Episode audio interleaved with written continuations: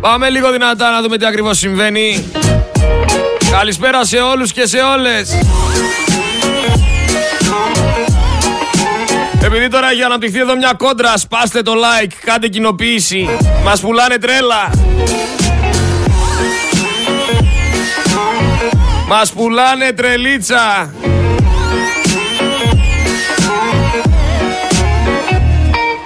Ξέρετε, όλα αυτά που βλέπουμε στη Θεσσαλία θα μπορούσαν να είναι πλάνο από ταινία. Θα μπορούσε να είναι πλάνο από εφιάλτη. Θα μπορούσε να είναι ένα πλάνο από κάποια τραγωδία. Γενικά δεν φαντάζει αληθινό το να βλέπεις τώρα ολόκληρη πόλη να είναι πλημμυρισμένη άνθρωποι να κυκλοφορούν με όποιον τρόπο μπορούν, να πάνε να βρουν τρόφιμα, να πάνε να βρουν κάπου μια βοήθεια, να πάνε να βρουν το οτιδήποτε. Λες και βλέπω ταινία. Ξέρετε σε μια ταινία σε κάποια φάση Θυμάμαι είχε μείνει ένας άνθρωπος μόνος με το σκύλο του στον πλανήτη αυτόν Όλα ήταν καταστραμμένα Λες και βλέπω αυτή την ταινία είναι Παρεμπιπτόντως, αν θεωρεί κάποιος πως έχει βρει τη λύση ή πως έχει βρει το μυστικό για να μπορέσουμε να ορθοποδήσουμε και να ξεφύγουμε από αυτή την πλεκτάνη που έχουμε μπλέξει. Που μας έχουν μπλέξει, συγγνώμη. Εδώ είμαστε να την ακούσουμε, παιδιά. Γιατί οι συνάνθρωποι μας εκεί πέρα κάτω περνάνε δύσκολα. Πάρα πολύ δύσκολα.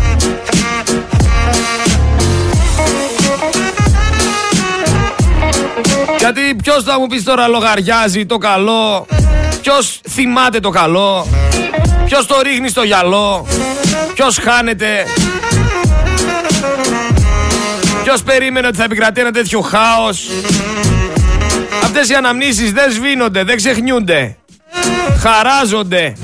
Χαράζονται για πάντα μέσα μας, μένουν εκεί και μας τυραννάνε. Βγαίνει τώρα ο πρόεδρος των ξενοδόχων Μαγνησίας και λέει ότι οι ακυρώσεις φτάνουν στο 100%. Δηλαδή όλοι οι τουρίστες ακυρώνουνε. Μα λογικό δεν είναι. Θα πήγαινα εγώ σε μια πόλη που έχει πλημμυρίσει, που έχει καταστραφεί. Όχι φυσικά θα έλεγα Πού να πάμε τώρα μωρέ; Πας καλά, θα πνιγούμε εκεί πέρα, θα ταλαιπωρηθούμε, θα περάσουμε καλά αλλά τον πρόεδρο των ξενοδόχων Μαγνησίας τον αμφισβητεί ο Μητσοτάκης και λέει ότι η κλιματική κρίση αυξάνει τον τουρισμό. Δεν πάνε να λέτε όλοι ότι ο τείχος είναι άσπρος, ο Μητσοτάκης θα λέει είναι μαύρος και τα κανάλια θα συμφωνούν μαζί του. Η κλιματική κρίση αυξάνει τον τουρισμό και ας έχουν ακυρώσεις 100% τα ξενοδοχεία. Αν και εγώ πιστεύω ότι ο Μητσοτάκης είναι ο εθνικός μας τουρίστας. Υπάρχουν και άλλοι υπουργοί του Μητσοτάκη όμως που λένε ήταν μια ατυχία. Άτυχοι άνθρωποι στο Βόλο. Εντυπωσιακά άτυχος ο Βόλος. Εντυπωσιακά άτυχη η Καρδίτσα. Εντυπωσιακά άτυχη η Λάρισα, η Δαδιά, τα Τέμπη, η Εύβοια. Όλες οι περιοχές που κάηκαν, όλες οι περιοχές που πλημμύρισαν, άτυχες. Εντυπωσιακά τυχερή όμως μια κυβέρνηση που έχει να κάνει με έναν εντυπωσιακά ηλίθιο λαό. Ένα λαό ο οποίος έχει κοντή μνήμη, ένα λαό που δεν θυμάται τι έφαγε το πρωί. Ένα λαό που θα πάει την επόμενη Κυριακή να ξαναψηφίσει αυτούς που δεν κάνανε τίποτα για να τους σώσουν. Με λίγα λόγια, περιγράφω τώρα εγώ σε έναν ξένο. Έρχεται ένας ξένος στο εξωτερικό και μου λέει: Τι γίνεται ρε εσύ εκεί πέρα στο Βόλο, Τι γίνεται στη Θεσσαλία; Του λέω: Ο αγοραστός, ο Μπέος, τα λεφτά, τα αντιπλημμυρικά. Και έβρεξε Μπαζώσανε ρέματα. Δεν καθάρισαν φρεάτια. Δεν ήταν προληπτική, δεν υπάρχει σχέδιο, δεν υπάρχει οργάνωση. Τα φάγαν όλα. Και κάνουν και τους μάγκε από πάνω και τους καμπόιδε. Άμα τα πω αυτά σε αυτόν που θα έρθει το ξαναπεί. Ε, εσύ ρε φίλε, ζεις σε χώρα, ε, τριτοκοσμική χώρα. Αυτό θα μου πει ο ξένος. Τι είναι αυτά που λες, ρε; Σοβαρά μιλάς, θα μου πει. Και δεν υπάρχει δικαστική εξουσία; Όχι, δεν υπάρχει. Άντε να εξηγήσεις τώρα πώς είναι ένα ανοργάνωτο κράτος σε κάποιον που έρχεται από ένα οργανωμένο κράτος. 45 χρόνια Πασόκ Νέα Δημοκρατία, θα του πω. Τι λες, ρε φίλε; Έκαναν δρόμους πάνω σε ρέματα και με την πρώτη βροχή την καλή φύγαν όλα. Εν τω μεταξύ έχουμε βόμβα από τα νέα στο πρωτοσέλιδο δημοσίευμά τους γίνεται αναφορά για την υπόθεση διαφθοράς και δωροδοκίας του Άδωνη Γεωργιάδη. από την εταιρεία, από την εταιρεία Huawei λένε ότι οι New York Times ετοιμάζουν ολόκληρο άρθρο από την παρακολούθηση τέλος πάντων λένε ότι ε, το Σεπτέμβριο του 2020 ο αδελφός του Άδωνη Γεωργιάδη έλαβε ως δώρο από την εδώ αντιπροσωπεία της Huawei ένα λάπτοπ. Τον επόμενο μήνα, τον Οκτώβριο, ο ίδιος ο Άδωνης ζήτησε υποτίθεται για λογαριασμό μιας τηλεπαρουσιάστριας ένα τηλέφωνο και ένα λάπτοπ και αργότερα ζήτησε και ένα λάπτοπ για το γιο του Και όλα αυτά φυσικά γιατί ήθελε να δώσει κάτι άλλο σε αντάλλαγμα το οποίο ακόμα δεν μπορούμε να γνωρίζουμε και θεωρούν ότι είναι δωροδοκία του Άδωνη Γεωργιάδη ο οποίος εκείνη την εποχή ήταν υπουργός Ανάπτυξης. Καλά ρε Άδωνη, για τρία λάπτοπ και ένα ρολόι, για τρία λάπτοπ και ένα ρολόι. Ε, να σε δώσω τρία λάπτοπ και ένα ρολόι ρε αδερφέ άμα είναι να μας κάνει τα κατήρια. Ξέρετε, πολλοί θα ονόμαζαν τα τρία λάπτοπ και το ένα ρολόι Ταρίφα. Ταρίφα. Ξέρετε όλοι τι είναι η ταρίφα. Έρε πως λειτουργούν τα πράγματα. Λοιπόν, δεν έχει ξεκινήσει κανένα αντιπλημμυρικό έργο μετά τις πυρκαγιές στην Εύβοια, ενημερώνουν από τις τηλεοράσεις. Εν τω μεταξύ ο Κωνσταντίνος Αγοραστός μέχρι σήμερα σε μετοχές και ομόλογα έχει 15 εταιρείες εκατοντάδων χιλιάδων ευρώ. Έχει καταθέσεις κοντά στα 170.000 ευρώ. Έχει 31 κίνητα. Εσείς τι άλλα νέα; Πώς πάει η Παρασκευή; Έρχεται Σαββατοκύριακο. Εντάξει, δεν χτίζουν όλοι έτσι εύκολα μια περιουσία. Κάπου τα βρίσκουν τα λεφτά. Ανεξάρτητη αρχή δημοσίων εσόδων υπάρχει; Γιατί εγώ ξέρω ότι κανονικά πρέπει να δικαιολογείς τα λεφτά που βγάζεις για το πού τα διαθέτεις, πώς τα πήρες, πώς τα έδωσες, τι έγινε ακριβώς. Υπάρχει έλεγχος. Είναι ανεξέλεγκτη η συγκεκριμένη. Ρωτάω ήρεμα. Αλλά θα μου πεις τώρα, αφού κάψαμε τα βουνά, μπαζώσαμε τα ρέματα, να μην δώσουμε και ονόματα στην κακοκαιρία. Ασχολούμαστε με τον αγοραστό. Εν τω μεταξύ δώσανε ονόματα στις κακοκαιρίες για να μπορούν να έχουν κάποιον, κάποιον να κατηγορούν. Σου λέει, να, θα το πούμε Ντανιέλ, θα, θα λέμε φταίει ο Ντανιέλ. Θα το πούμε Ελία, θα φταίει ο Ελίας. Θα το πούμε το ένα, θα το λέμε το άλλο. Σίγουρα δεν θα πούνε όμως οι πολίτες ποτέ ότι φταίει ο αγοραστός ή ότι φταίει ο Μπέος. Δεν θα το πούνε, θα έχουν άλλο όνομα να κατηγορούνε. Δεν ξέρω αν το έχετε καταλάβει, αν το έχετε συνειδητοποιήσει. Η Θεσσαλία τελείωσε. Και δεν θα το δείξει κανένα πετσόμενο κανάλι αυτό. Η Θεσσαλία έχει καταστραφεί ολοσχερός. Δεν υπάρχει πλέον τίποτα όρθιο. Α, συγγνώμη, υπάρχει μια τριόροφη μεζονέτα που στέκεται όρθια από τότε που έγινε η, η πρώτη πλημμύρα, η οποία στέκεται πάνω σε ένα λεωφορείο. Το λεωφορείο αυτό είναι εκεί σχεδόν ένα μήνα κάτω από τη μεζονέτα να τη στηρίζει. Θα έρθουν από το εξωτερικό και θα λένε ρε παιδιά, τι, ποιο, ποιος αρχιτέκτονας έχει κάνει αυτό το θαύμα. Που να ξέρανε ότι έγινε κατά λάθος επειδή δεν κάνανε αντιπλημμυρικά έργα. Την ώρα που εμείς εδώ πέρα συζητάμε, αναλύουμε και λέμε ότι λέμε, η βενζίνη στην Ελλάδα έχει πάει στο 2 ευρώ, στα 2 ευρώ, κοντεύει και το 2,30. Δεύτερη ακριβότερη στην Ευρωπαϊκή Ένωση, πίσω από την Ολλανδία. Έβδομη ακριβότερη στον κόσμο, πίσω από το Χονγκ Κονγκ, την Ισλανδία, το Μονακό, την Ολλανδία, το Λίχτεστάιν και την Νορβηγία. Είμαστε στην πρώτη δεκάδα. Δεν ξέρω, την έχουν δει εδώ ότι είναι Μοντε Κάρλο. Να πω ότι κυκλοφορούν και αυτοκίνητα. Βλέπω γύρω-γύρω όλες οι άλλες χώρες έχουν πλουτίσει. Μόνο η Ελλάδα φτωχαίνει. Πας στην Αλβανία, αμαξάρε, εξέλιξη, ανάπτυξη. Πας στη Βουλγαρία, ο κακός χαμός. Τα Σκόπια δεν τα θεωρώ κράτος. Αν και είναι, δεν τα θεωρώ. Ο καθένας έχει την άποψή του. Θεωρώ ότι είναι μια δημιουργία ένα, έτσι, μια περιοχή η οποία δημιουργήθηκε μετά από έναν πόλεμο και δεν ξέρουν και οι ίδιοι εκεί πέρα ποιοι είναι μεταξύ τους, τι είναι και πάει λέγοντας. Παζώστε ρε τα ρέματα! Υπάρχει περίπτωση να βρέξει, πάτε καλά.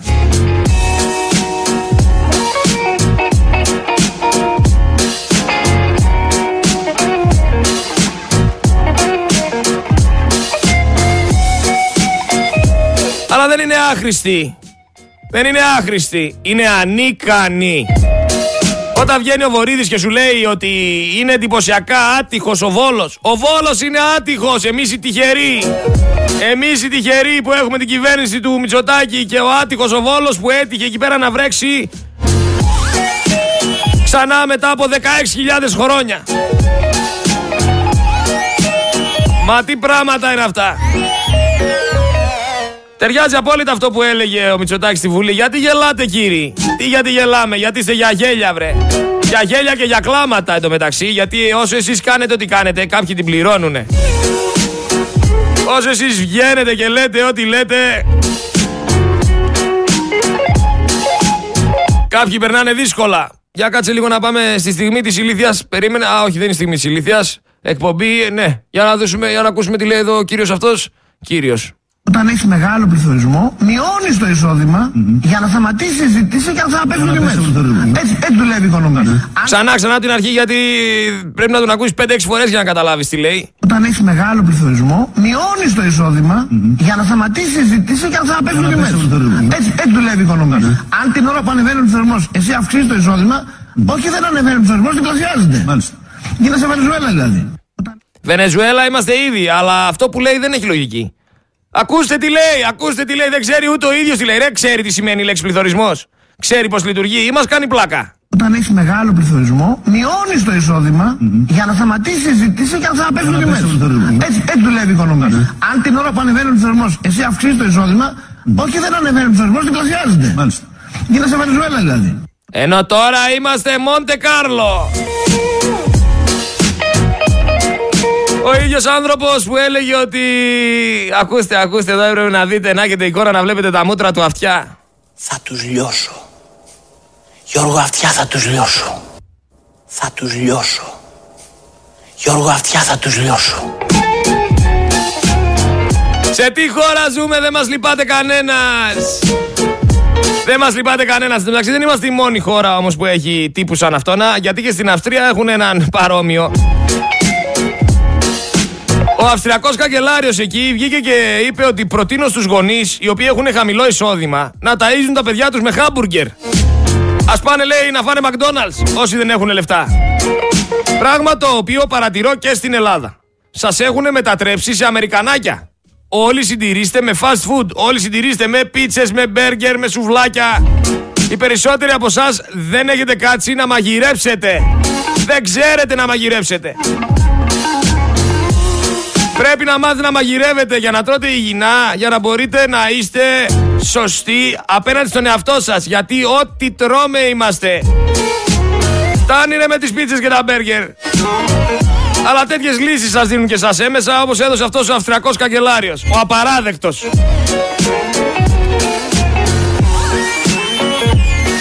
Τώρα η ναυτεμπορική ενημερώνει και λέει ότι σύμφωνα με τον Θεοχάρη ότι η συνολική φορολογική επιβάρυνση των ατομικών επιχειρήσεων πρέπει να ανέβει. Να το επαναλάβω, ότι η συνολική φορολογική επιβάρυνση των ατομικών επιχειρήσεων πρέπει να ανέβει. Δεν μας φτάνει δηλαδή που τώρα έχουμε για συνεργάτη το κράτος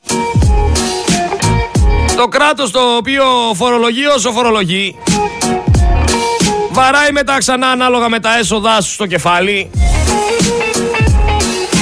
και κανένας δεν κάνει τίποτα κανένας δεν ασχολείται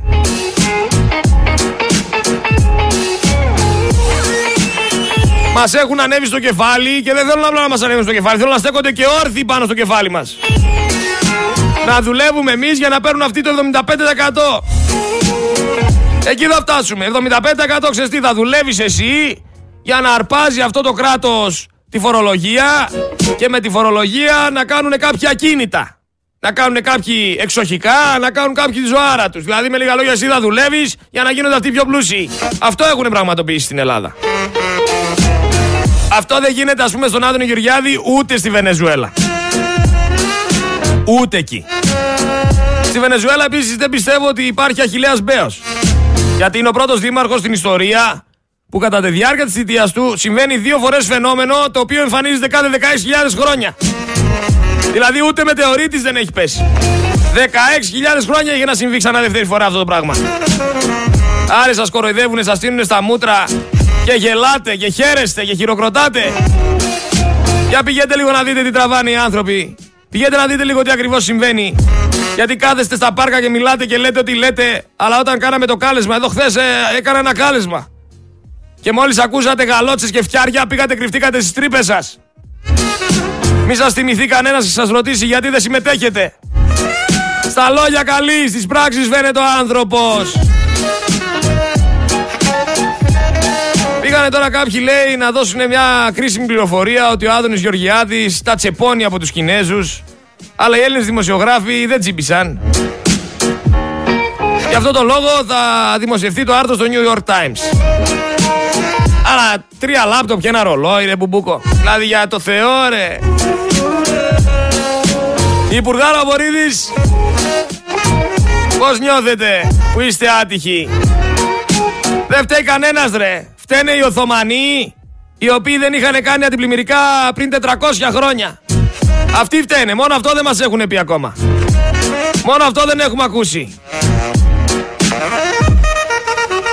Αλλά δεν είναι κλιματική αλλαγή. Μην κορεδεύετε τον εαυτό σας. Δεν είναι κλιματική αλλαγή. Είναι γκαντεμιά. Δεν φταίνε που δεν κάνανε αντιπλημμυριακά. Δεν χρειάζονται αντιπλημμυρικά. Χρειάζεται ξεμάτιασμα, χρειάζονται κομποσκίνια, χρειάζεται αλάτι πάνω στη σόμπα. Δεν χρειάζεται να κάνουν τίποτα. Σε κάθε καταστροφή και πιο επιτελική. Δεν φταίει σίγουρα η κυβέρνηση. Γιατί να φταίει η κυβέρνηση; Φταίει η κυβέρνηση που είστε εσείς εντελώς άτυχοι, εντυπωσιακά άτυχοι.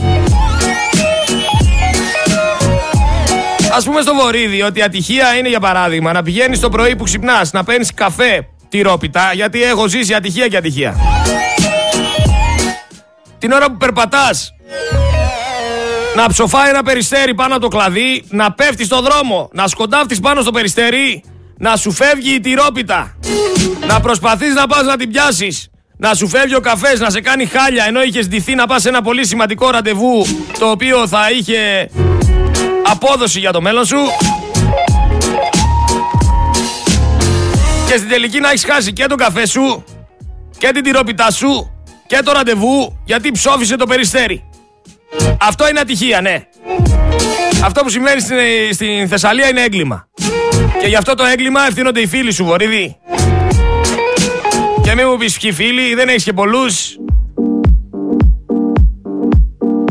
Όταν παίρνεις πολλά λεφτάκια για να κάνεις 20 αντιπλημμυρικά έργα και δεν κάνεις κανένα, με αποτέλεσμα να πλημμυρίζει μια ολόκληρη πόλη, ένας ολόκληρος νομός, μια ολόκληρη περιφέρεια, να καταστρέφονται άνθρωποι, να χάνουν ζωές, να χάνουν περιουσίες, να χάνουν δουλειές. Δύο φορές μέσα σε ένα μήνα σίγουρα δεν είναι ατυχία. Κάποιος φταίει, κάποιος ευθύνεται, κάτι δεν έγινε σωστά. Αλλά ο Μπέος είχε βγει και είχε πει ότι πάμε βούρια τα πιο φαντασμαγορικά Χριστούγεννα. Πού θα κάνουνε Χριστούγεννα ρε Μπέο αυτή στη λάσπη; Για πες μου. Βλέπω τώρα πάρα πολύ συζήτηση γύρω από κάποια θέματα. Ένα θέμα είναι το ότι ο Κασελάκης μπήκε με ανάποδη κολοτούμπα και τριπλό σάλτο μέσα στην υποδομή εκεί πέρα στα ΑΜΕΑ. Πρώτος πρώτος βγήκε και ενοχλήθηκε ο Κιμπουρόπουλος. Ο Κιμπουρόπουλος ρε παιδιά, ο Κιμπουρόπουλος. Ο Κιμπουρόπουλος που δεν μίλησε όταν ο Μητσοτάκης για να μην θίξει, το, για να μην χαλάσει το πλάνο του και χαλάσει το προφίλ του, έσπρωξε τον ΑΜΕΑ. Έσπρωξε νεαρό ΑΜΕΑ κιόλας. Ο Κιμπουρόπουλος ο οποίος δεν είχε βγάλει λαλιά όταν τον είχε πει ο Μητσοτάκης τον άνθρωπο ότι έχει ωραίο εργαλείο και μιλούσε για το αναπηρικό καροτσάκι του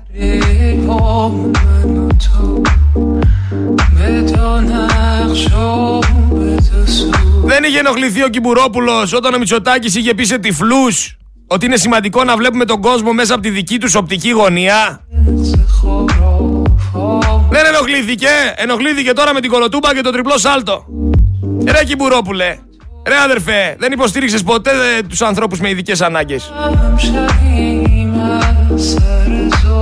Αυτοί οι χαρισματικοί άνθρωποι θεωρούσαν ότι εσύ θα τους εκπροσωπήσεις. Εσύ όμως συνεχίζεις το παιχνίδι το πολιτικό και μιλάς μόνο όταν σου πούν να μιλήσεις. Σε παρακαλώ πολύ. Άστο. Το έχασες το πλεονέκτημα. Πάει, πέταξε. Έχεις αποδείξει ποιος είσαι και πώς λειτουργείς. Άστο, μη μιλάς. Κι αν μιλήσεις, να μιλήσεις για κάτι που έχει ουσία. Να μην μιλάς για αυτά που σε βάζουν να μιλήσεις. Δηλαδή κάπου όπα.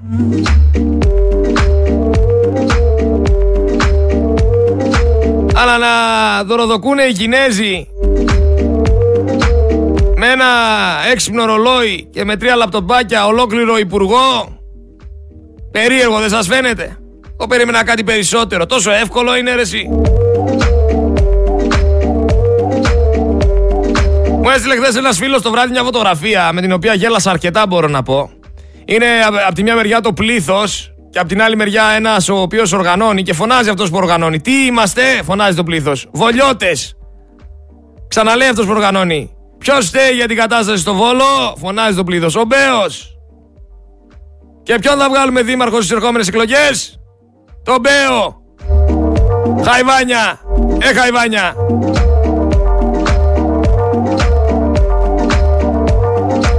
Διακρίνω τώρα και κάποια κομματάκια. Βλέπω τόσο καιρό, είναι η αλήθεια ότι δεν ήθελα να κάνω αυτή τη συζήτηση. Αλλά είμαι άνθρωπος ο οποίος όταν βλέπω ότι κάποιος λέει την αλήθεια, τον υποστηρίζω. Όποιος κι αν είναι αυτός.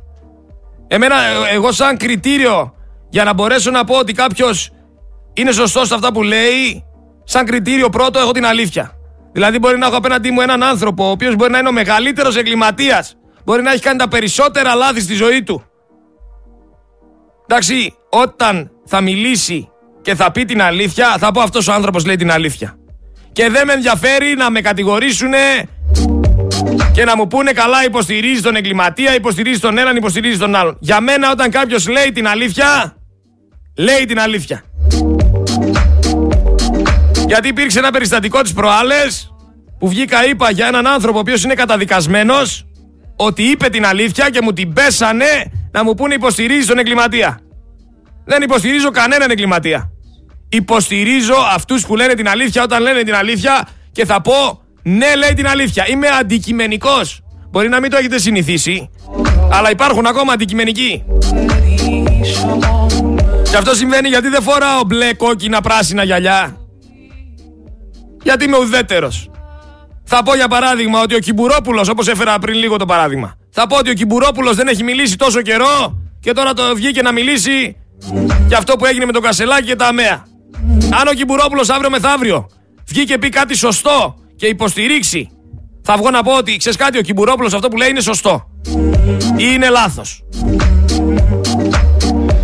Αλλά τις περισσότερες φορές αυτοί οι άνθρωποι μιλάνε μόνο υπέρ της παράταξής τους. Δεν αναγνωρίζουν ποτέ λάθη, δεν κατακρίνουν ποτέ, ακολουθούν τον αρχηγό πιστά και ό,τι πει ο Μητσοτάκης λέμε κι εμείς να μην θυχτεί η Νέα Δημοκρατία, να μην θυχτεί το Πασόκ, να μην θυχτεί ο ΣΥΡΙΖΑ. Αν έβγαινε υπουργός σε αμερικανικό ή γαλλικό κανάλι και έλεγε για μια πόλη που είναι έτοιμη να, να γίνει χαμένη, να, να γίνει Ατλαντίδα ότι ήταν μια, μια πόλη η οποία ήταν τελείως ανοχήρωτη σε φυσικές καταστροφές μια πόλη η οποία δεν ήταν προετοιμασμένη. Ενώ ήξερε ότι έρχεται δεύτερη βροχή. Και έβγαινε και έλεγε σε αυτά τα κανάλια ότι ήταν εντυπωσιακά ατυχή. Θα είχε γίνει η ρόμπα. Στη χώρα που είμαστε στην ελευθερία του τύπου στη θέση 108 παγκόσμια. Στη χώρα που κάνουν κουμάντο 5 συστημικά κανάλια και 10 συστημικά site και ενημερώνουν τον κόσμο όπως θέλουν αυτοί να τον ενημερώσουν με παραπληροφόρηση, με πλήση εγκεφάλου με το να λασπώνουνε και να λιθοβολούνε όποιος βγαίνει κόντρα σε αυτούς και λέει την αλήθεια με στημένες ειδήσεις για να μπορέσουν να δολοφονήσουν χαρακτήρες αυτά θα έχετε μια ζωή. Και θα σας το πω γιατί. Γιατί αν αύριο εγώ που πάω κόντρα στο σύστημα και λέω όσα λέω αποφασίζει το σύστημα να με κάνει πόλεμο ξέρετε τι θα κάνουνε; Θα ξεκινήσουν να ρίχνουν λάσπη θα βρούνε μια φωτογραφία μου παλιά όταν ήμουν μικρός. Στην εφηβεία που έκανα σούζα με το μηχανάκι. Θα βγάλουν είδηση ότι είμαι επικίνδυνος κάγκουρας. Παράδειγμα σας φέρνω τώρα. και θα ξεκινήσουν όλοι να κράζουν, να λένε και αυτός, αυτός ρε που έκανε σούζες ο Κάγκουρας, θα προσπαθήσουν να με λασπώσουν, να, να με υποτιμήσουν και εσείς όλοι ξέρετε τι θα κάνετε. Θα ακολουθήσετε πιστά. Θα ακολουθήσετε πιστά σε αυτό το λάσπομα. Και θα λέτε μεταξύ σας στο καφενείο και στις παρέες και στα πάρκα, έλα μωρέ τώρα ο Κάγκουρας που έκανε σούζα. Έλα μωρέ τώρα αυτός τι να κάνει. Γιατί ο Έλληνας χαίρεται να θάβει. Χαίρεται να, να λέει για τον άλλον άσχημα πράγματα. Χαίρεται να λιθοβολεί αυτόν που πάει να βγει μπροστά. Το ίδιο συμβαίνει και με πολιτικούς. Αν ένας πολιτικός βγει μπροστά και ξεκινήσει να πει διάφορα πράγματα, να πει αλήθειες, κατευθείαν τρέχουν οι υπόλοιποι διεφθαρμένοι και λένε δες το να, παίρνει προβάδισμα, ας τον λιθοβολήσουμε, ας βγάλουμε μια φήμη, ας τον λασπώσουμε, ας τον συσχετίσουμε. Ας πούμε ότι είναι διεφθαρμένος. Ας πούμε ότι είναι το ένα το άλλο. Γιατί; Γιατί βλέπουμε ότι προχωράει και ανεβαίνει. Γιατί βλέπουμε ότι κάνει βήματα μπροστά όσο εμείς είμαστε στάσιμοι και δεν μπορούμε να κάνουμε τίποτα. Γιατί βλέπουμε ότι ο κόσμος ακούει, μαθαίνει, εκτιμάει και γνωρίζει ότι υπάρχει ελπίδα. Αυτή είναι η αντίδραση του κακοπροαίρετου. Αυτή είναι η αντίδραση του ανθρωποφάγου. Έτσι λειτουργεί η κοινωνία. Αυτή την οτροπία έχει. Βγαίνεις μπροστά, ξυπνάει μέσα τους η ζήλια, ξυπνάει μέσα τους η αρρώστια. Θέλουν να σε, να σε πιάσουν, να σε τραβήξουν στον πάτο μαζί τους. Εδώ άλλος βγήκε και είπε ρε, ότι εγώ κάθομαι και διαφημίζω τη βοήθεια που προσέφερε ο Focus FM 103,6 στη Θεσσαλία. Ρε αδερφέ, δεν πιάνεις ότι κάναμε αυτό που κάναμε. Δεν πιάνεις το ότι αυτό που βγάλαμε προς τα έξω ήταν ότι οι ακροατές του Focus FM 103,6 δείξανε τεράστια συμπαράσταση. Δεν βγήκαμε να το παίξουμε καουμπόιδες. Δεν έχουμε κάτι να κερδίσουμε από όλο αυτό. Βγήκαμε όμως να δείξουμε ότι οι συνάνθρωποι μας, οι συνέλληνες, όσοι ακούνε αυτό το ραδιόφωνο μετά από ένα κάλεσμα, τρέξανε και δώσανε ό,τι είχαν για να βοηθήσουν αυτούς εκεί στη Θεσσαλία που περνάνε δύσκολα. Και εσύ σαν κακοπροαίρετος τι κράτησες; Ότι πήγαμε και καλά εμείς να το διαφημίσουμε. Δεν κράτησες όμως το σημαντικότερο. Γιατί το σημαντικότερο είναι να δημιουργείς. Το σημαντικότερο είναι να βοηθάς. Γιατί όταν βλέπεις ότι μπορείς να ζωγραφίσεις το χαμόγελο σε έναν άνθρωπο ο οποίος τα έχει χάσει όλα, δεν υπάρχει μεγαλύτερη ευχαρίστηση. Γι' αυτό είσαι κακοπροαίρετος, γι' αυτό είσαι μίζερος και γι' αυτό είσαι εκεί που είσαι. Γιατί καλός ή κακός... Η μιζέρια τους κρατάει τους περισσότερους κάτω. Η μιζέρια, οι ανασφάλειες, τα κόμπλεξ, η αλαζονία τους, θεωρώντας ότι τα ξέρουν όλα, θεωρώντας ότι κανένας δεν, δεν είναι καλύτερος από αυτούς. Μα πώς θα γίνεις καλύτερος άμα θεωρείς ότι είσαι ο καλύτερος; Είναι αυτό που μου λέγανε στην μπάλα, γιατί έπαιζα και μπάλα μικρός. Αυτό που μου λέγανε στην μπάλα.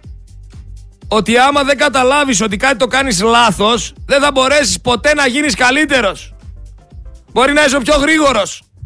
Μπορεί να ξέρεις να τριπλάρεις. Αν δεν ξέρεις να σουτάρεις και δεν το αναγνωρίσεις, δεν θα πας ποτέ μπροστά. Μπορεί εσύ να θεωρείς ότι είσαι ο Κριστιανό Ρονάλντο. Αν δεν αναγνωρίσεις ότι δεν είσαι, δεν πρόκειται να ανεβείς.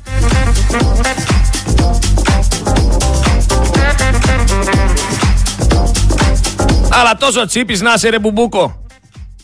Δηλαδή καλύτερα να σου δίνανε μια καφετιέρα. Ποτέ δεν ξέρεις, υπάρχουν και κάτι καφετιέρες Siemens. Αρχίζεις με βάζεις σε υποψίες. Υπάρχουν καφετιέρες Siemens. Λες.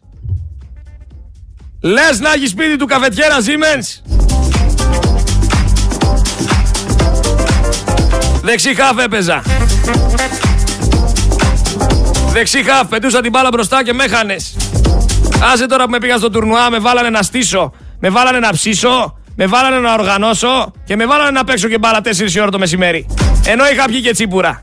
Και ήρθαν μετά να μου πούνε, Α, τι, που είναι η μπάλα. Άντε ρε, ελάτε το βραδάκι 9 η ώρα 9 η ώρα το βραδάκι που έχει πέσει ο ήλιος. Να είμαι νυφάλιος. Να μην έχω κάνει δουλίτσες, να είμαι άνετος και ωραίος. Ελάτε εκεί να σας μάθω κότσαρι. Άντε γιατί πολλοί μιλάνε κάποιοι για αυτό το περιστατικό εκεί στο τουρνουά. Που βγήκα σαν σα πιπεριά φλωρίνης είχα γίνει από τον ήλιο. Και αντί για να πούνε Γρηγόρη έλα λίγο νερό να πιείς, με κατακρίνανε.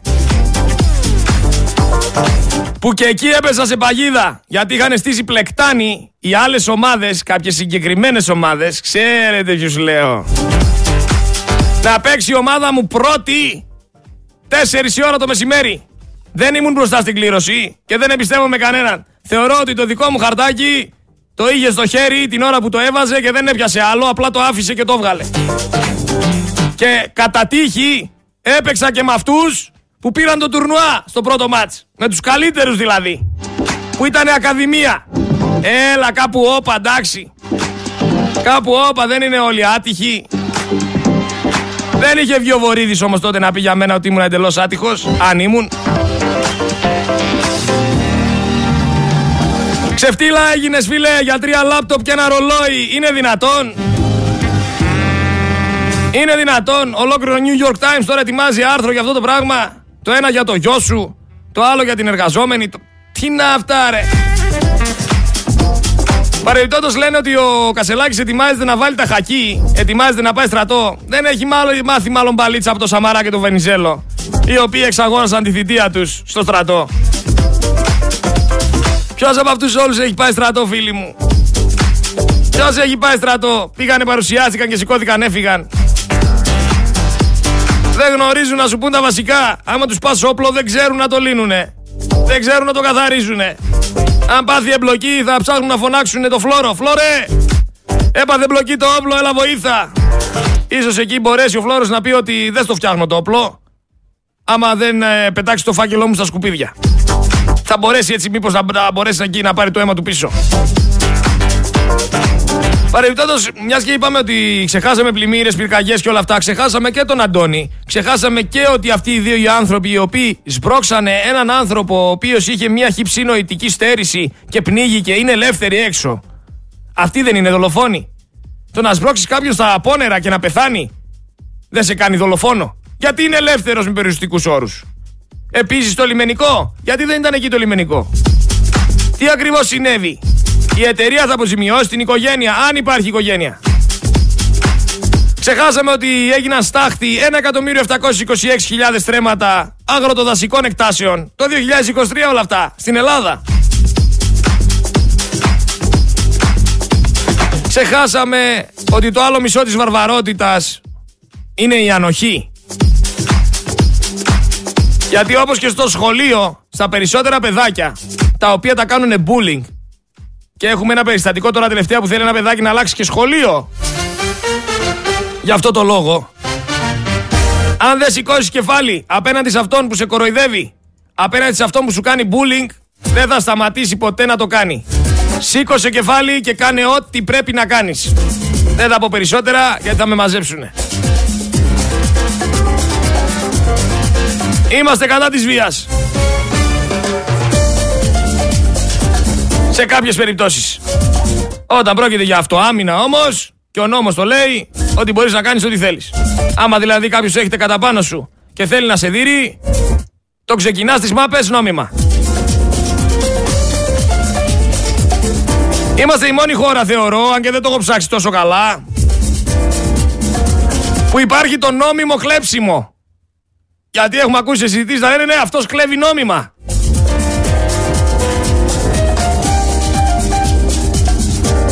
Σε μια χώρα που τα μεγαλύτερα κεφάλια τα έχει απορροφήσει ένα κόμμα, τα βοηθάει με δικά μας χρήματα και κάπως έτσι αυτοί απαιτούν από τους εργαζομένους τους να ψηφίζουν το ίδιο κόμμα για να συνεχίσουν να συντηρούνται και να συνεχίσουν να έχουν πλέον εκτήματα.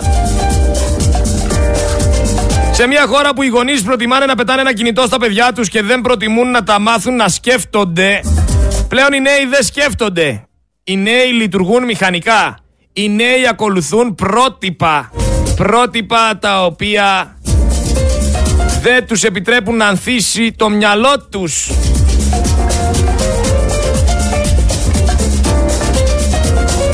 Άλλη μια επικίνδυνα ανεύθυνη κατάσταση. Είναι σαν αυτούς τους επικίνδυνα ανεύθυνους ακροατές που βγαίνουν και λένε πρέπει να γίνει εμφύλιος. Έλα τώρα αδερφέ.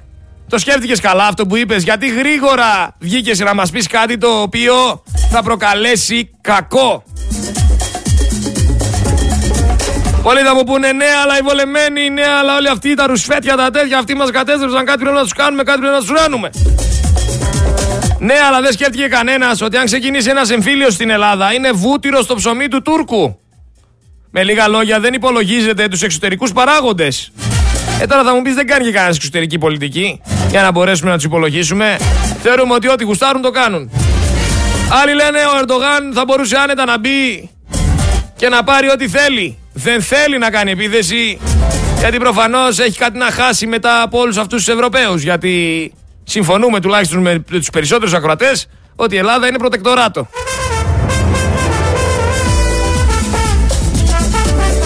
Σε αυτή τη χώρα μας έφαγε το ναι αλλά. Το ναι αλλά, η θεωρία, η συζήτηση, το πύρι πύρι. Σουσουδάκι κουτσουμπολιό, καφεδάκι και βόλτα στην παραλία. Αυτό μας έφαγε. Μας έφαγαν τα λόγια και δεν υπάρχουν πράξεις. Που αν υπήρχαν πράξεις θα είχαμε φοβερές αλλαγές. Ανεξέλεγκτοι ταΐδες, ανεξέλεγκτη μπράβη, ανεξέλεγκτος υπόκοσμος και ο Έλληνας στη μέση. Ξέρεις τώρα πως λειτουργεί μωρέ γιατί ο Έλληνας όταν συνηθίζει κάτι, μετά το κελαϊδάκι εύκολα. Έλα μωρέ, ξέρεις πώς λειτουργεί τώρα. Χρόνια συμβαίνει αυτό. Και επειδή συμβαίνει χρόνια, τι; Δεν θα αλλάξει; Και επειδή ξέρεις ότι γίνεται, τι πάει, τελείωσε, θα συνεχίσει να γίνεται. Δεν πρέπει κάποια στιγμή να σταματήσει. Έλα μωρέ τώρα οι αστυνομικοί, οι καημένοι, τα βράδια επειδή δεν βγαίνουν, κάνουν και άλλες δουλειές. Τι λέει ρε φιλέ, όλα καλά. Και άμα αυτή η δουλειά συσχετίζεται με το πρώτο επάγγελμα, τότε εκεί τι κάνουμε. Λέμε ότι απλά συμβαίνει ή πρέπει να αλλάξει όλο αυτό; Σας το έχω πει και σας το ξαναλέω όμως ότι δεν σας βλέπουνε σαν ψυχές. Σας βλέπουνε σαν εργατικά χέρια. Σας βλέπουνε σαν πελάτες. Σας βλέπουνε σαν καταναλωτές. Όσο είσαι ξέρεις καταναλωτής, όσο είσαι πελάτης, συντηρείς. Δεν είσαι ανεξάρτητος. Και βοηθάς το σύστημα να συνεχίσει να υπάρχει. Όπως και το κατάστημα στο οποίο είσαι πελάτης. Όταν όμως δεν είσαι ανεξάρτητος και συντηρείς κάποιον άλλον, σαν πελάτης καταναλωτής σε ένα λέω, είσαι ένα κομμάτι του. Αν σε χάσει, θα χαθεί. Εφόσον εσύ είσαι ένα κομμάτι ενός σχεδίου, με στόχο τη σκλαβιά, σαν πελάτης καταναλωτής και εργασιακά χέρια, η μόνη λύση είναι να γίνεις ανεξάρτητος ώστε να μην μπορούν να σε υπολογίζουν σε αυτό που θέλουν να φτιάξουν. Και αν όλο και περισσότεροι γίνουν ανεξάρτητοι, καταραίει το σχέδιό τους.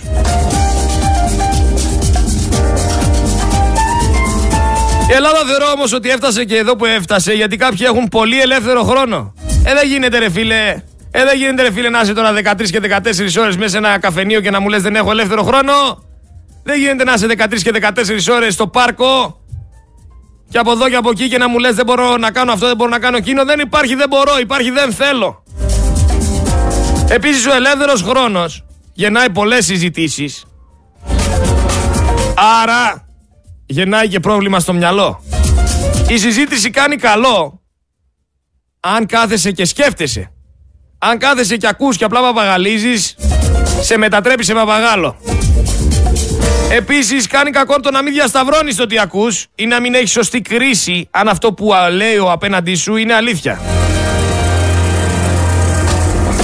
Αλλά αλήθεια έπρεπε να πλημμυρίσεις η Θεσσαλία για να μάθουμε τόσο πολλά πράγματα για τη Θεσσαλία; Για να μάθουμε ότι ο αγοραστός νοικιάζει κάθε χρόνο, κάθε μήνα 50 χιλιάρικα εκεί στα γραφεία του ΙΚΑ; Έπρεπε να πλημμυρίσει για να μαθευτούν όλα αυτά. Επίσης πόσοι είναι οι νεκροί Θυμάστε που συνεχίσαμε και λέγαμε και φωνάζαμε Πόσοι είναι οι νεκροί στα τέμπη; Που λέγαμε ποιοι είναι οι 213 που θέλαν να βιάσουν τη 12χρονη. Ε, προστίθεται και το πόσοι είναι οι νεκροί στη Θεσσαλία. Δεν μάθαμε, δεν μας είπε κανένας. Γιατί το, το, το πνίγουνε το θέμα. Γιατί το αποκρύπτουν. Γιατί δεν λένε στον κόσμο στα κανάλια ότι είναι τόσοι αυτή τη στιγμή οι νεκροί στη Θεσσαλία. Και μην μου πει κανένας ότι δεν πέθανε κανένας. Α βγει κάποιος να μου πει πόσοι είναι οι νεκροί. Α βγει να μου πει κάποιος πόσα κανάλια με αυτά δεν τα παίρνουν για να μην το πούνε. Ακούω.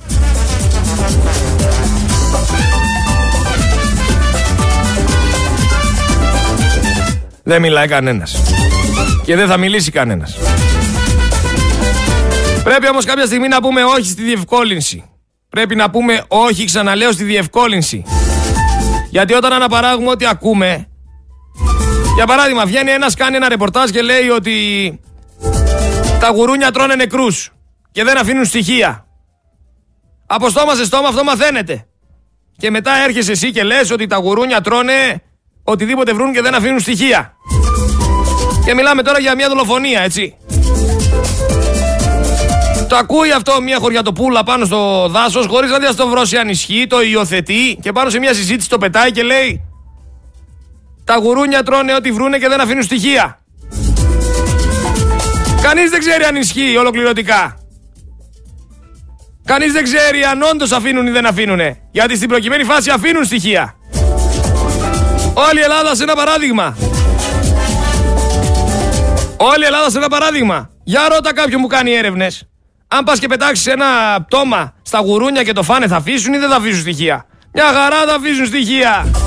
Και μια χαρά και, και από την κοπριά μπορούν να βγάλουν πόρισμα αν έφαγαν ή δεν έφαγαν τον άνθρωπο. Αλλά το ακούσατε, το λέτε.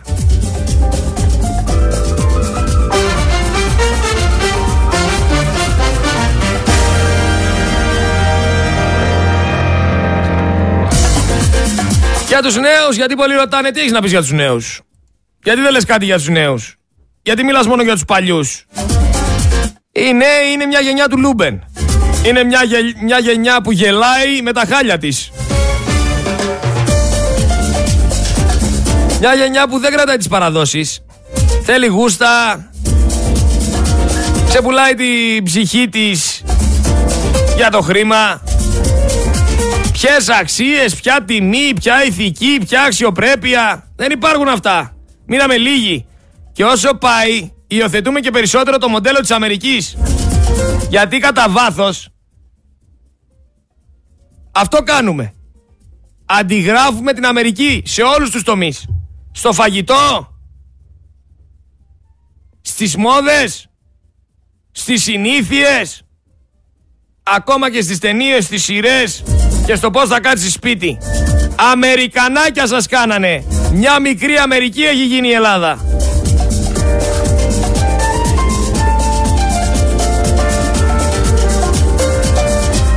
Εν τω μεταξύ περισσότεροι εκεί πέρα έξω έχουν και άγνοια κινδύνου. Γιατί το σύστημα τους γλεντάει. Λίγοι καταλαβαίνουν τι συμβαίνει. Λίγοι μπορούν να δουν καθαρά. Και από αυτό όλο κερδισμένοι είναι αυτοί που είναι στις θέσεις εξουσίας κερδισμένοι είναι οι ταβατζίδες που πατάνε πάνω σε φόβο. Κερδισμένοι είναι αυτοί οι πετρωμένοι δημοσιογράφοι και τα λιγούρια οι ψηφοφόροι της Νέας Δημοκρατίας γιατί ο λαός κοιμάται όρθιος. Ο λαός χειροκροτάει το φαγοπότη τους. Τους λέει και καλοφάγωτα. Και η τραγωδία συνεχίζεται. Όπως είπα και χθες, αυτή την Κυριακή που έρχεται θα πάτε να αποφασίσετε ποιος θα σας κλέβει.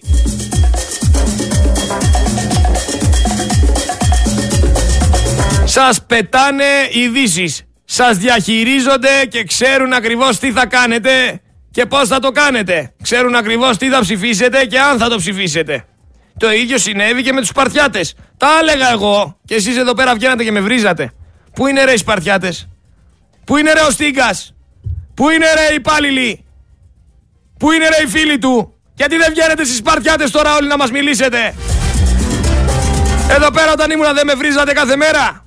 Για ελάτε τώρα να μου πείτε, πού είναι ο Στίγκας, πού είναι οι υπόλοιποι, μαλώνουν ακόμα για το ένα εκατομμύριο, δεν μιλάει κανένας. Ψεύτο εθνοσωτήρες εδώ, ψεύτο εθνοσωτήρες εκεί, χαϊβάνια παντού. Ένα σύστημα το οποίο σας, σας διαχειρίζεται ολοκληρωτικά. Και εμείς στη μέση, εμείς οι δέκα αντικειμενικοί που λιθοβολούνται.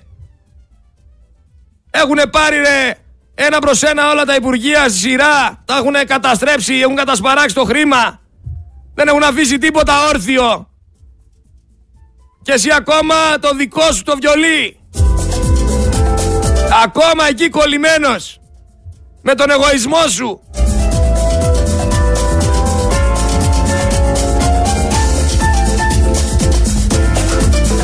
Σαν το αρνί στη σφαγή να πηγαίνεις κάθε φορά. Δεν βαρέθηκες.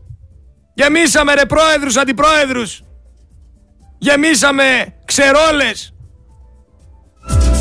Γεμίσαμε τυπάδες οι οποίοι πήρανε λίγο φήμη και την είδανε καουμπόιδες.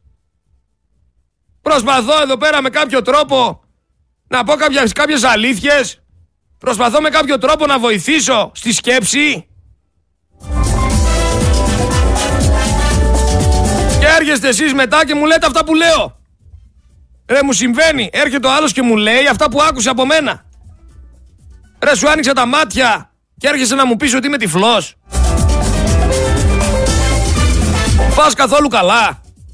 Και όχι τίποτα. Και λαϊδάει κι αλλού ότι τα έλεγε αυτός. Με έχει συμβεί σου λέω. Όχι μία, όχι δύο. Δέκα φορές.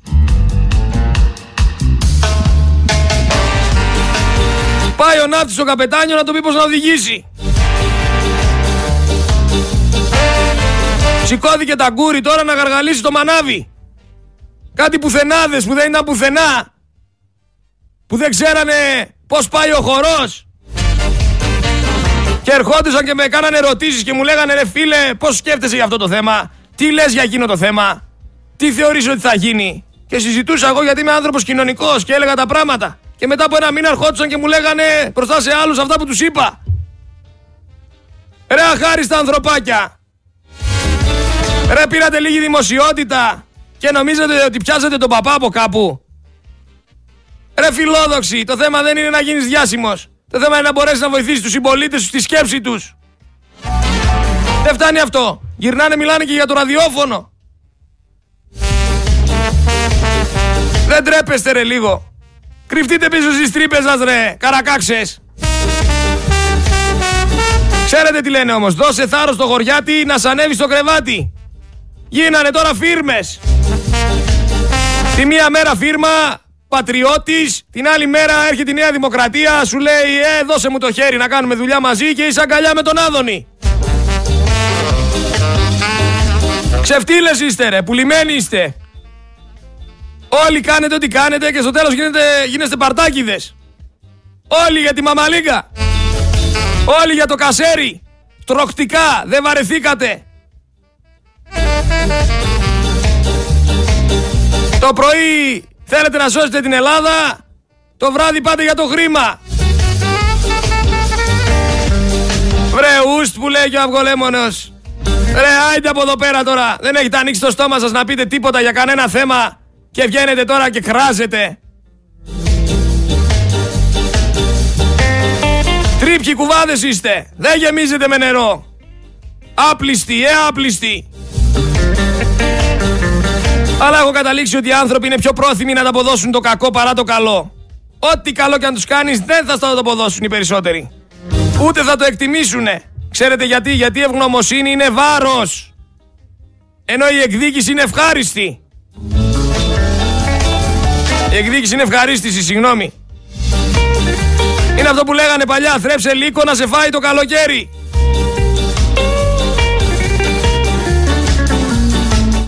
θρέψε λίγο το χειμώνα να σε φάει το καλοκαίρι. Ξέχασα το χειμώνα, δεν πειράζει. Τι να κάνω τώρα πάνω στην τρέλα είναι. Θρέψε λίγο το χειμώνα να σε φάει το καλοκαίρι, έτσι πάει. Δεν μπορώ όμως να βλέπω τυπάδες οι οποίοι δεν μιλάνε για τίποτα. Δεν έχουν πάρει θέση πουθενά. Τόσο καιρό έχει καταστραφεί όλη η Ελλάδα. Φωτιές, πλημμύρες, ακρίβεια, φτώχεια, σεισμοί, χαμός. Δεν έχετε μιλήσει για ούτε ένα θέμα και τώρα από το πουθενά πετάγεστε μέσα την τρύπα και κράζετε. Τι κράζεις ρε, μπες μες την τρύπα σου εκεί και σταμάτα τώρα. Άντε, σε παρακαλώ, κάτσε εκεί στην πάντα. Άντε τώρα βγήκες, θυμήθηκες τώρα να μιλήσεις. Τέσσερις μήνες κάθεσαι στο, στο γραφείο σου εκεί πέρα και δεν λες τίποτα. Και θυμήθηκες τώρα να σηκωθείς να πεις ό,τι είναι να πεις. Ε, κάτσε κάτω τώρα και σταμάτα. Άντε τώρα πας να το παίξεις τώρα σοβαρός και αντικειμενικός. Κάτσε εκεί πέρα κάτω και μην μιλάς. Άιντε παλιοκούτσουρο.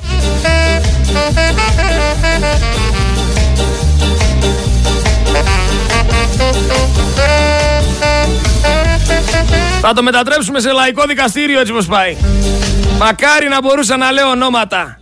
Μακάρι να μπορούσα να φτιάξω μια λίστα και να αρχίσω να μιλάω με ονόματα. Αλλά θα έρθουν οι μηνύσεις μετά. Θα έρχονται εδώ οι δικαστικοί επιμελητές ένας προς ένας. Θα χτυπάνε την πόρτα από το στούντιο για διαφορετικό θέμα. Λοιπόν, δεν έχουμε χρόνο. Η Δέσποινα Υποτίτσι αυτή τη στιγμή κάνει πασαρέλα προς το στούντιο.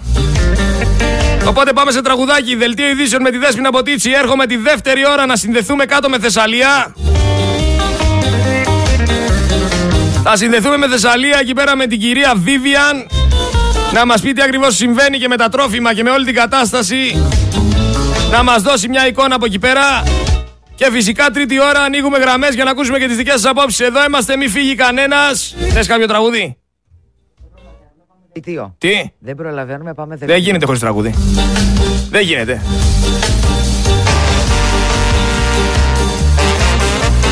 Ε, θα πάμε με αυτό εδώ γιατί μιλούσα για τρίπιους κουβάδες και μιλούσα για χάριστους και άπλιστους και ξέρεις, ε, το ευχαριστώ το ακούς μόνο, μόνο όταν φύγεις από αυτή τη ζωή. Εκεί θα κλάψουνε για σένα όλοι. Μέχρι να σου βγάλουνε την ψυχή. Αν δεν βγει η ψυχή, ας το ευχαριστώ δεν θα ακούσεις δέσποινα. Ρε δεν μπορείτε ρε. Καθίστε καλά που σας λέω. Όταν πεθάνω ρε κουφάλες τι να το κάνω; Στον τάφο μου που θα έρθετε πάνω. Με τα μάτια δακρυσμένα με τα μάτια δακρυσμένα. Τι καλό παιδί θα πει. Ξέχασα να πω και κάτι ακόμα που ήθελα. Ξέχασα να πω και κάτι ακόμα που ήθελα και θα αργήσουμε ένα λεπτάκι. Δώσ' μου δες μια χίλια συγγνώμη. Είδα τώρα, διάβαζα αυτό που έγινε με το Βελόπουλο που λέτε για τα νομοσχέδια και για αυτά. Πού ήταν τόσο καιρό οι Σπαρτιάτες, ρε παιδιά; Πού ήταν τόσο καιρό η νίκη; Πού ήταν η πλεύση ελευθερίας; Γιατί δεν μιλούσαν για όλα αυτά τα θέματα που γινόταν στην Ελλάδα; Με το που βρήκαν ευκαιρία να λιθοβολήσουμε τον αντικειμενικό. Τα έχω τραβήξει. Τα έχω ζήσει. Έχω εμπειρία πάνω σε αυτά και καταλαβαίνω τη θέση του. Ρε πίσω στις τρύπες σας, τροκτικά. Βρεούστε από εδώ.